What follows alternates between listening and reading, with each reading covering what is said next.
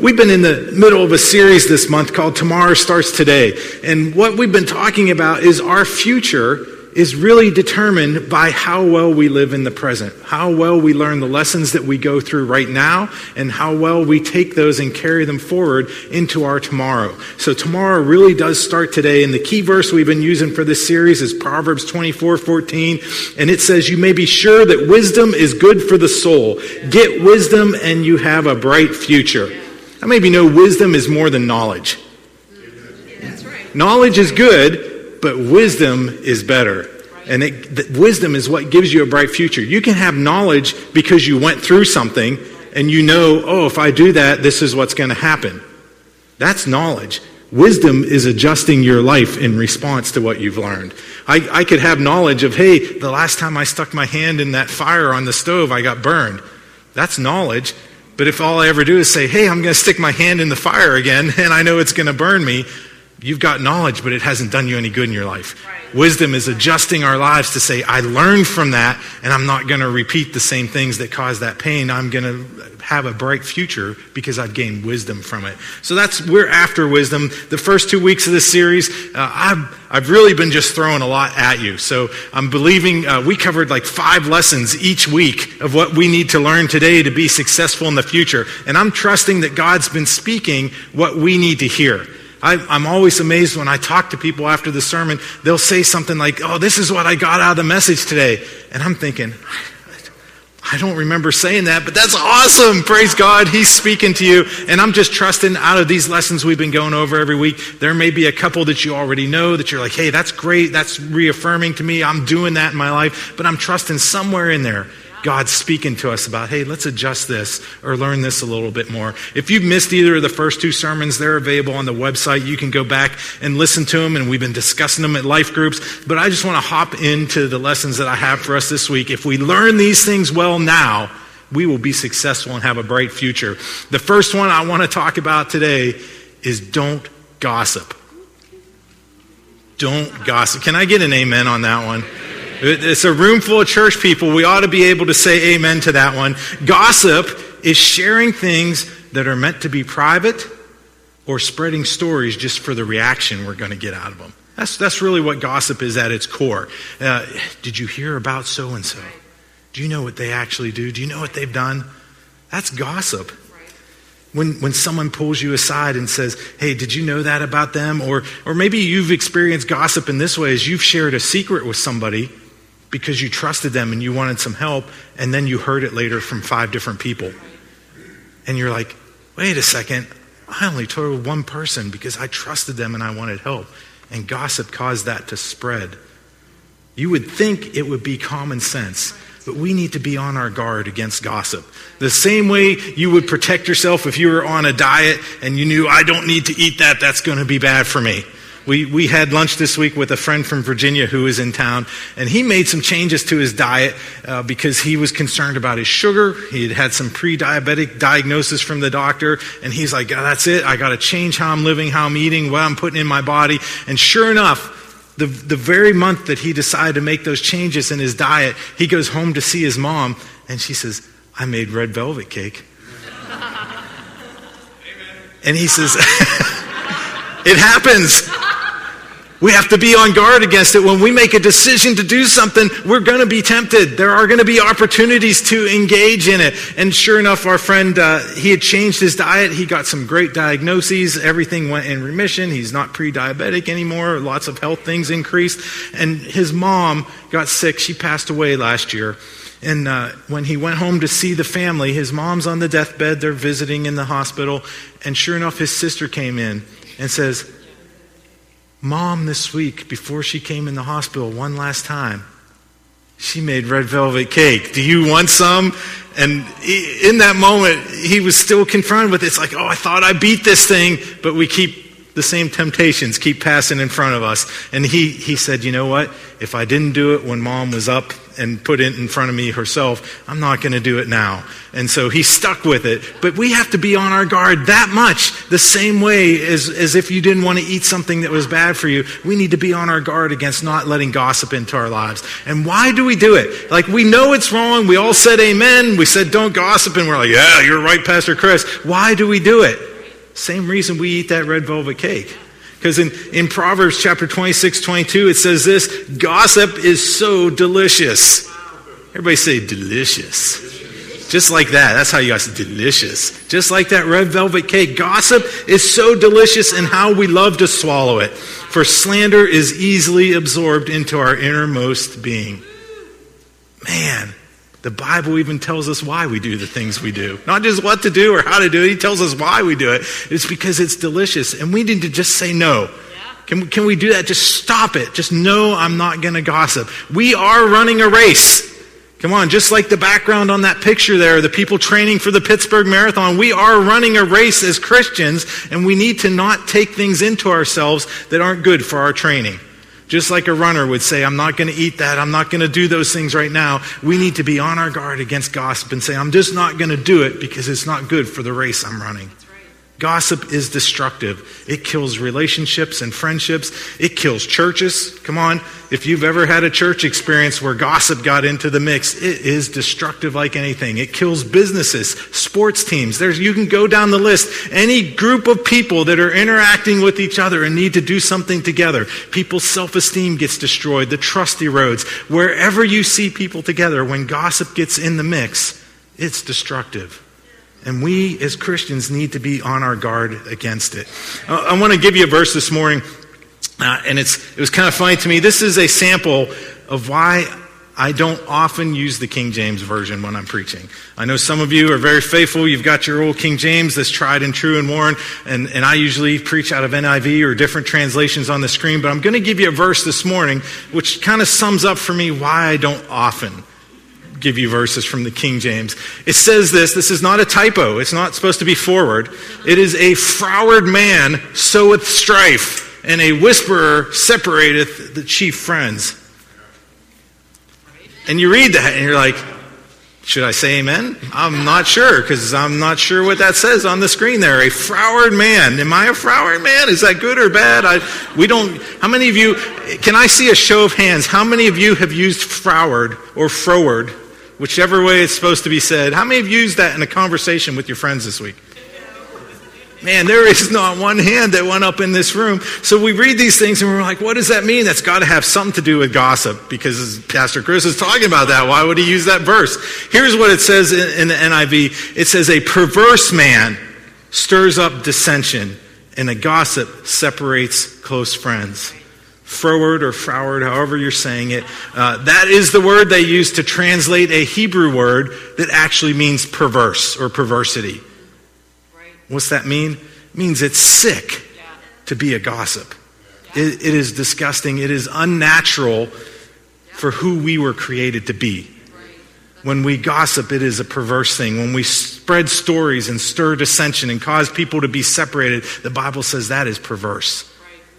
That is, that is a deed of darkness, not becoming the children of the light. And we need to be the ones that say, not on our watch.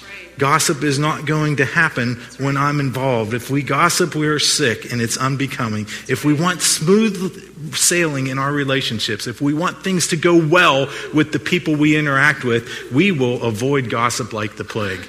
Just cut it off at the roots. Uh, if, do you remember the old song? I heard it through the grapevine. Doom, doo, doo, doo. Not, not much longer would you be mine. I heard it through the grapevine. Do you know that every, I don't know why, but every single place has a grapevine? Yeah. Workplaces, churches, wherever you go, you could go to the grocery store and there's the grapevine in action. Can I just ask us this morning as Christians, can we cut the grapevine off at the roots and pull it out of the ground? We don't need to participate that in all. It is destructive. Don't betray someone's trust. If, if they come and tell you something in confidence, man, Jake, I need your help with this. Like, you know, whatever it may be, I, I got a problem. I, I get by myself and I binge drink. You know, can you pray and help hold me accountable? Something like that. If you're telling somebody in confidence or they're telling you, they, that is for you to pray and encourage them and strengthen them, not to go tell five different people. Not to pick up the phone or the email and say, I'm going to put this on the prayer chain. There are some places where, if we were honest, it should be the gossip chain, right? there are things that are told in confidence. Come on. And obviously, if, if, Steve comes and tells me, Pastor Chris, I robbed a bank last week, please pray for me that I don't do it again. That's, I'm going to call the police. I'm sorry, Steve. You, they need to know you did that. I'm not talking about those kind of situations where it's so obvious, like, hey, somebody else needs to know. I'm talking about somebody comes as a Christian brother or sister and says, hey, this is, this is what's going on in my life. I need some help. That's a confidence that we've been given that we are to uphold them and encourage them and support them and pray for them, not spread it around to everybody else. Don't entertain reports. You know, the fastest way to kill gossip in some places is if, if Pam comes and says, Hey, did you hear what Jake did? No. Let's go talk with Jake about it, though. He's right over there. I'm going to bring him in on this conversation. Do you know what usually happens to the person who wants to gossip? Oh, oh, never mind. Never mind. Uh, I, I, I got to go. We need to be those people that cut the grapevine down at the roots. Uh, and this is why in Proverbs 26 20, it says, Without wood, a fire goes out. Without gossip, a quarrel dies down. We need to be ones that cut it off at the roots. Don't be part of the gossip culture, and you will succeed in life. That is a lesson. If we learn it, we will go far in our relationships and we will have a bright future. So, number one this week was don't gossip. Uh, number two that I wanted to share with us this week is strengthen your strengths. Spend time strengthening what you're good at. Strengthen your strengths. I can do all things through Christ doesn't mean that you should do all things. How many of you saw that Antonio Brown left town? He, he signed with the Raiders, and, and there are some people saying, Don't let the door hit you in the butt on the way out, and we're glad to see him go. And then there's some people that are wondering, How's, how's the team ever going to be good this year? No matter how much I quote Philippians 4:13 and no matter how much I pray, the Steelers are not going to call me and sign me to replace Antonio Brown. I can do all things through Christ who strengthens me doesn't mean that I'm going to be the next starting wide receiver for the Steelers. Okay, it doesn't mean that you should just because of that verse. In fact, if you study the context of Philippians 4:13, it's actually talking about God gives you supernatural empowerment to be able to endure every situation you find yourself in. That's what that verse is actually talking about. Whether I have a lot or I have little, whether I'm being abused and persecuted or whether everybody's my friend, I can do all things through Christ who strengthens me. I can endure every one of those situations well. So just because we think we could do everything doesn't mean that we should. There are some things. Here's, here's the point the point is, none of us are going to be great at everything. Some of us think we're great at everything. and we need some reality checks sometime. But, but the truth is, none of us are going to be great at everything, but we need to find what we're good at. We need to find our lane and stay in it. That's a good word right there, Pastor Chris. Tell us more. Every one of us has been given gifts and talents. For example, I realized fairly early on in my ministry career that one of the gifts and talents I had not been given was youth ministry because we did it for a little bit. And I wasn't cool, even when I was the age where everybody was cool. I was old already, and, and I'm like, I'm not that old, but I was not cool. I don't know how that worked, but what did that do for me? That, that made me realize, okay, I can do this to help if they need it, but that is not my primary call and my gift. I need to find what I am good at and strengthen those things and pray and ask God, bring the people that are good at those things to do them. I find my lane and stay in it. Romans 12:6 says, "We have different gifts according to the grace given us." Different is a key word in that verse. Every one of us has a different gift. Thank God for different gifts. Look, look at your neighbor and say, I'm thankful that you're different. Some of you enjoyed saying that a little bit too much to your neighbor. You're different. Thank, thank God for different. It takes the pressure off. If we were gifted at everything, then we wouldn't need anybody and we would miss the point of Christianity. That is part of why God did what He did, putting us together, because together we make up the body of Christ. Not individually, not Pastor Chris is going to be the, the guy that wears the number one hat in every ministry area because I can't. I find my lane and I stay in it, and I'm pray and, and equip other people to find their lanes and stay in it. Right. Yeah. And when we do that, something amazing happens because the body begins to function. Right. We need to understand what gifts we've been given and grow those things. I'm, I'm not going to put the whole story up this morning, but if you go back later and read the parable of the talents in Matthew 25, you remember the, the owner was going away, the master was going away, and before he left, he gave money to people. He said, Oh, here's five talents, here's three talents, here's one talent. Except for the guy that buried it in the ground. He didn't do anything and, and got called a wicked, lazy servant because of it. You can read that. I don't want to be a wicked, lazy servant. But another aspect of the story, the guys that received the three and the five talents, they used what they had been given to increase it. They didn't look around and say, well, man, this is nice, but why'd you give him that? Or, I wish I had that. If, if I only had that over there, I could do something with what. They used what they had been given, and because of that, it increased in the end of the story. They doubled, their, they doubled their money, they doubled the talents they had been given, and the master was pleased because of it. That's the same attitude. We need to say, Lord, what have you given me? And that's what I'm going to use. And I'm not going to be jealous. I'm not going to look at where everybody else has and think, oh, if I could just do that or have that ministry, I'm going to use what you've given me. And when we steward it well, it begins to increase in the master's hands. And he'll take us places where we can never imagine. I think uh, we sometimes hear the phrase jack of all trades and master of none. It's not always, it's not always a good thing. I, I know as a, as a homeowner, over the years, I've become a jack of more trades than I wanted to. But at some point, I almost I hate to admit this. At some point I realized my best lane as a homeowner is when I'm able to just write a check and hand it to the guy that actually knows what he's doing.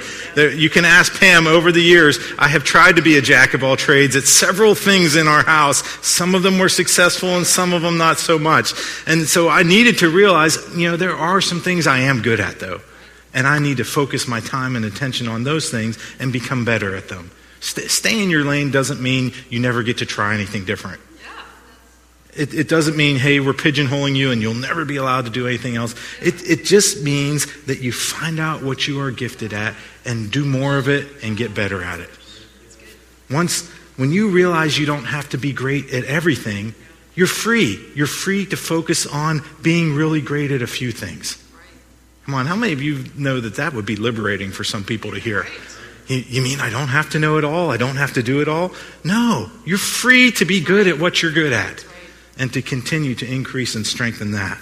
And when each person or a part, if you're talking about the body of Christ the way Paul did, when each part of the body realizes this is what I've been created to do, and I'm going to do it to the best of my ability, then the body is strengthened and it begins to grow, and we accomplish great things for Jesus.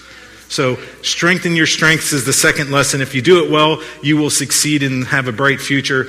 Uh, the third lesson I want to talk about this morning is don't be a cynic. A cynic is someone that's always suspicious of people's motives. Okay, that's, that's what cynicism is.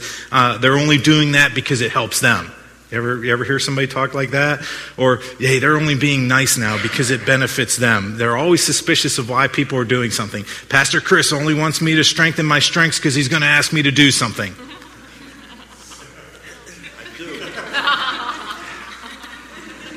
not, not going to deny that that may have happened. Um, Come on, that's, that's what cynicism is, though. I'm suspicious of why you're asking or wanting me to do that. You don't have my best in mind, you have your best in mind, and we think that about everybody. If you are cynical, you will find yourself with very few friends in life.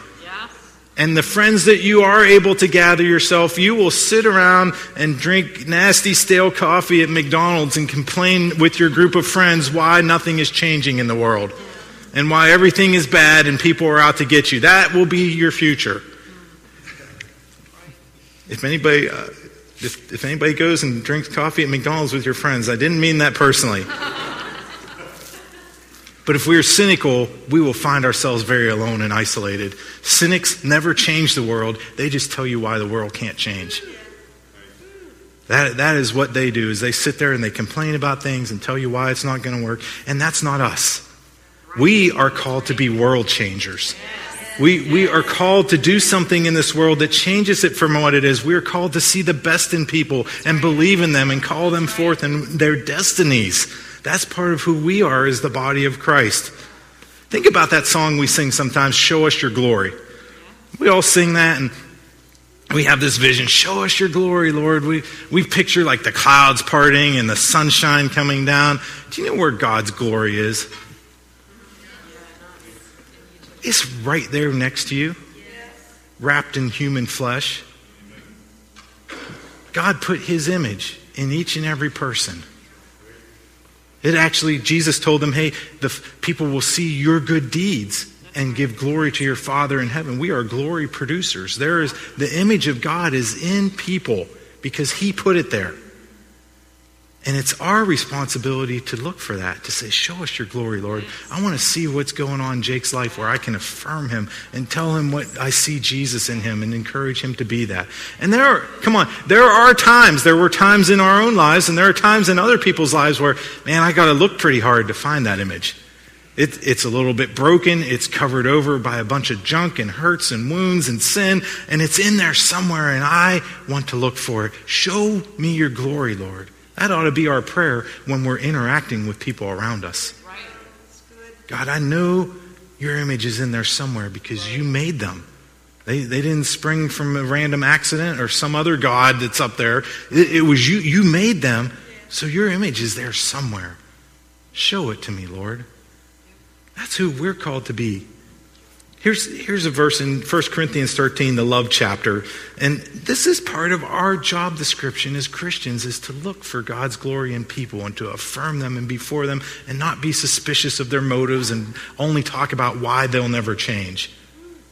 1 Corinthians 13, 5 says, Love does not traffic in shame and disrespect.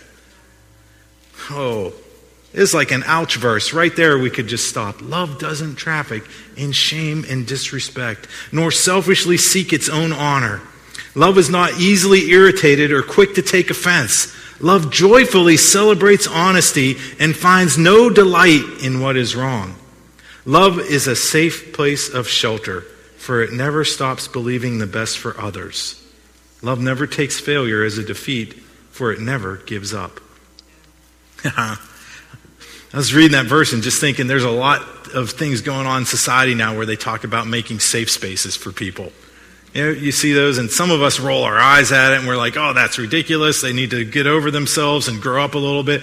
But it says love creates a safe space for people, a safe place for people to run to and be honest and vulnerable and to be affirmed and encouraged. Love doesn't traffic in shame and disrespect. Love always assumes the best about people. Love assumes that they have the best motives, that their character is going to come through, that they're faithful, that they're going to have good outcomes in their lives. That's the kind of things that love does. It doesn't walk into the situation saying, I know how they're going to screw it up again. Right. Or I know they're going to be selfish in this. Love walks in thinking, I think the best is going to work out. Right. I, I'm assuming because I love you that this is what's going to happen.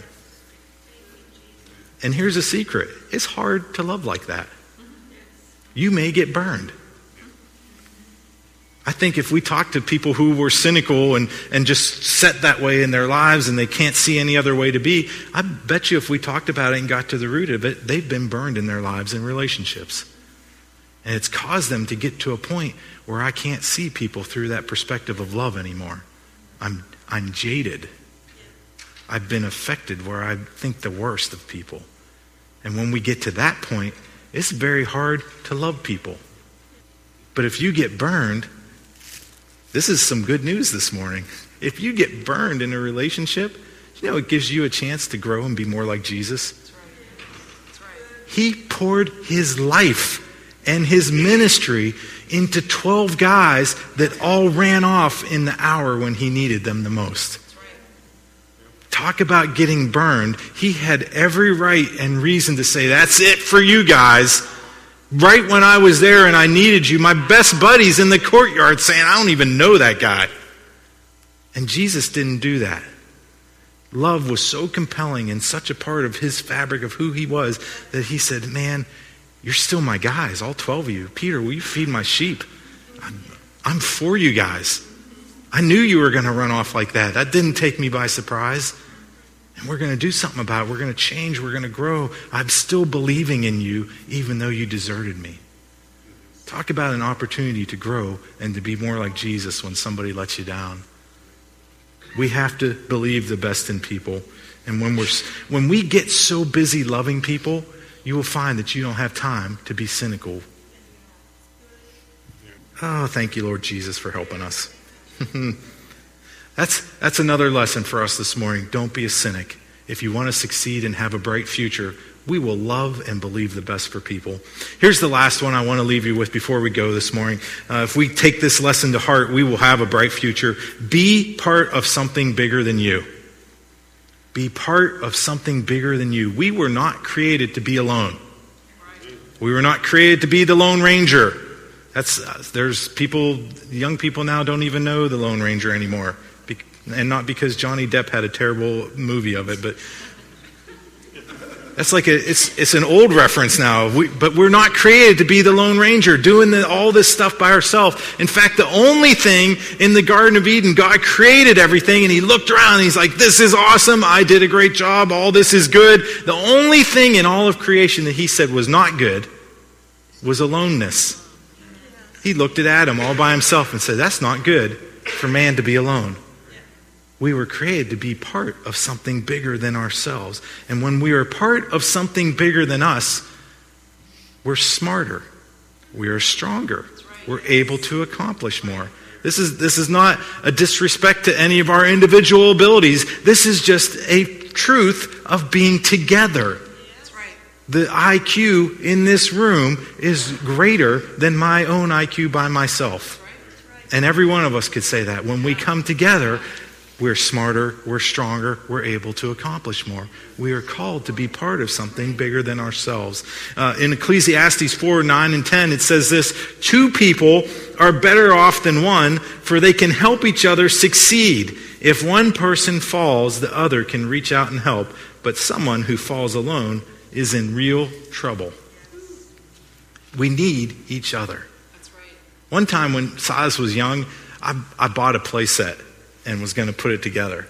I, I will tell you, out of all the things I've done, that was one I should have stayed in my lane. I, I built a playset from scratch one time, and that actually went better than buying the big box at the store. But I get this box home to build this playset for Silas, and do you know what the first instruction in the whole box was? Yes, I actually read the instructions. Like that was a miracle right off the top. A man read the directions of how to put something together. Do you know what the very first instruction in the little booklet was? Find an adult helper. Even the people that built the playset, they knew the truth. We weren't created to do things alone by ourselves. That was the best advice and the best instruction that could have happened. I wasn't able to do everything that needed to be done by myself. And right up front, they said, find an adult helper. Can, can I tell you that Jesus is saying that directly to some of us in this room this morning? You need to find an adult helper. Don't go, stop going through life by yourself. Find somebody to walk with because Ecclesiastes says if you fall when you're by yourself, you're in real trouble. But if we're walking together, there's always someone to help us up. What a great promise, God. Thank you for making us to be together. There are some things we weren't meant to do alone, and then there are some things you just, you actually can't do them alone. And that's part of why God puts us together. Jesus suffered some things by himself so that we wouldn't have to be by ourselves. I think he, knew those guys were going to desert him, and he still chose to go through it. And I think part of the going through it alone, just like he took stripes on our back, on his back for disease and illness, so that we wouldn't have to suffer with those things. He poured out his blood for our forgiveness, just like he did all those things. I think there was a reason he went through it alone so that we wouldn't have to be alone in the future. He did that for us. He made us part of something that's about 2.5 to 2.7 billion strong in the earth today. Talk about being part of something bigger than yourself. He made us part of the body of Christ, the church. Here, here it is in 1 Corinthians 12, in verse 13, it says, We were all baptized by one Spirit into one body whether Jews or Greeks, slave or free, we were all given the one Spirit to drink. He says we were baptized into the body. That, that is the Greek word baptizo. That is the same word when it talks about being baptized with water and being baptized in the Spirit. It means to be saturated, to be fully immersed, to be drenched. And he says he wants that for us with the body of Christ. The Holy Spirit baptized us or immersed us into the body. He wants us to take full advantage of the family that he's placed us in. He doesn't, just like baptism is not meant to be, oh, I'm just dipping my toe in the water. I'm good, got my toe wet. That's not what baptism means. For water baptism, it means get in that tank, get in that river, get in that lake, and get drenched. Yeah. Yeah. And he uses that same word about the body of Christ. It's not enough to just be a bystander and say, I'm just going to dip my toe in the water. I said hi to somebody at church last week. I'm good. He wants us to be baptized or immersed yeah. into the body when we do that, man, he, his goal, come on, why he went to the cross and what the Holy Spirit does, his goal was to immerse us in relationships with his family. And when we do that, we get to care for others and lay down our lives for others. We get to walk through celebratory times. We get to walk through times when we cry together and it's a big old mess. But we get to do it together. And that was his intention from the beginning for us. Here's 1 Corinthians 12, 13 in the message. Same verse, but watch the translation in the message. I just wanted to read it. It says, By means of his one spirit, we all said goodbye to our partial and piecemeal lives. We each used to independently call our own shots. How many can say amen to that? We used to call our own shots, but then we entered into a large and integrated life in which he has the final say in everything. Each of us is now a part of his resurrection body, refreshed and sustained at one fountain, his spirit, where we can all come to drink. The old labels we used to identify ourselves, labels like Jew or Greek, slave or free, are no longer useful. We need something larger and more comprehensive. That larger name and that more comprehensive name is the church. It's the body of Christ. That's what he's done to us. Uh, Steve told me when we were talking before, uh, when we were greeting, he says, I had a picture during worship and I saw a spiral bound notebook. And he says, What I saw, and this, he didn't know what I'm talking about today, but he says, What I saw is the Holy Spirit is that spiral binding that holds us together. He's like, And each of us in this room were the pages in that notebook. And, and as the Holy Spirit binds us together, he says, What he's written on those things Oh, that's such a good picture. He's written the story of himself for the world to read. We are his living epistles. We are letters sent to the world. And when he binds us together as the church, when he baptizes us into the body, he writes something corporately on us that the world gets to look at and say, wow, I, I want to be a part of that. I want to know Jesus. What an awesome picture. If we throw ourselves into the life of his body, we find strength, we find fulfillment, we find a place to be our best selves. Here is a lesson to help you succeed, being part of something bigger than yourselves. How about this, saying it this way? Be fully part of the thing that Jesus died to make you a part of. And please don't get hung up on me that that ends in a preposition couldn't think of a better way to say it to you this morning. But we have an opportunity, being part of the church, to throw ourselves into it and to be fully a part of the thing that Jesus actually died to make us a part of. There, there are relationships in this room that I don't think we've even tapped into what it means to truly be walking together and to bear one another's burdens and to support one another. There is more to be had. So, those are the lessons this morning. Uh, if we do them well, if we learn them today, we will be successful tomorrow in the future. We're not going to gossip. Everybody say, I'm not going to gossip. Yeah, thank you, Lord Jesus, for helping us remember what we just said when we get tempted this week with the red velvet cake. Come on, I'm not going to gossip. I'm going to strengthen my strengths. I'm going to realize what I'm good at and work on it. I'm not going to be cynical about people. I'm going to believe the best for them and encourage them. And I am going to be part of something bigger than myself. Let's go ahead and stand in this room this morning. I'll tell you what I'm asking you to do this week.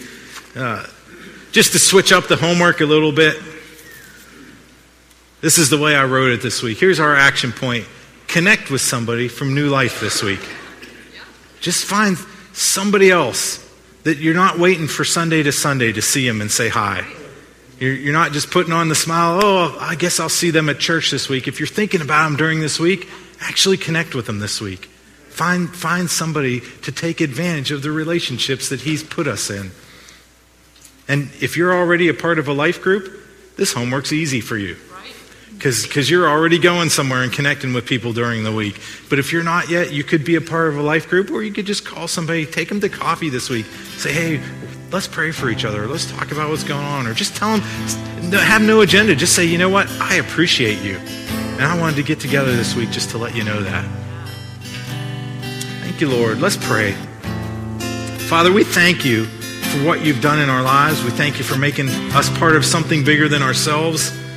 Lord, let us be good stewards of the lives that you've given us. Not, not just what's going on in our own personal life and being so narrow focused that that's all we see, but let us be good stewards of the relationships that you've placed us in. Let us be ones that, that truly know how to be a good friend, how to be a support, how to be an encouragement. Lord, let us believe the best about the people we're in relationship with. Let us walk together in a way that pleases and honors you and lets the world see your life flowing through us. God, we just declare that there is no one like you. Your love knows no bounds, it knows no limits. We thank you that you pursued us with that love. Lord, and then you called us your own. What an amazing gift. Lord, let our lives reflect that well to the people around us. As we go from this place, God, let your goodness and your mercy follow us. Let your light shine through us. Let the blessings that we have received from you be something that we give way to others. We just say that we honor you, we love you, and we ask that you continue to move in our lives. In Jesus' name.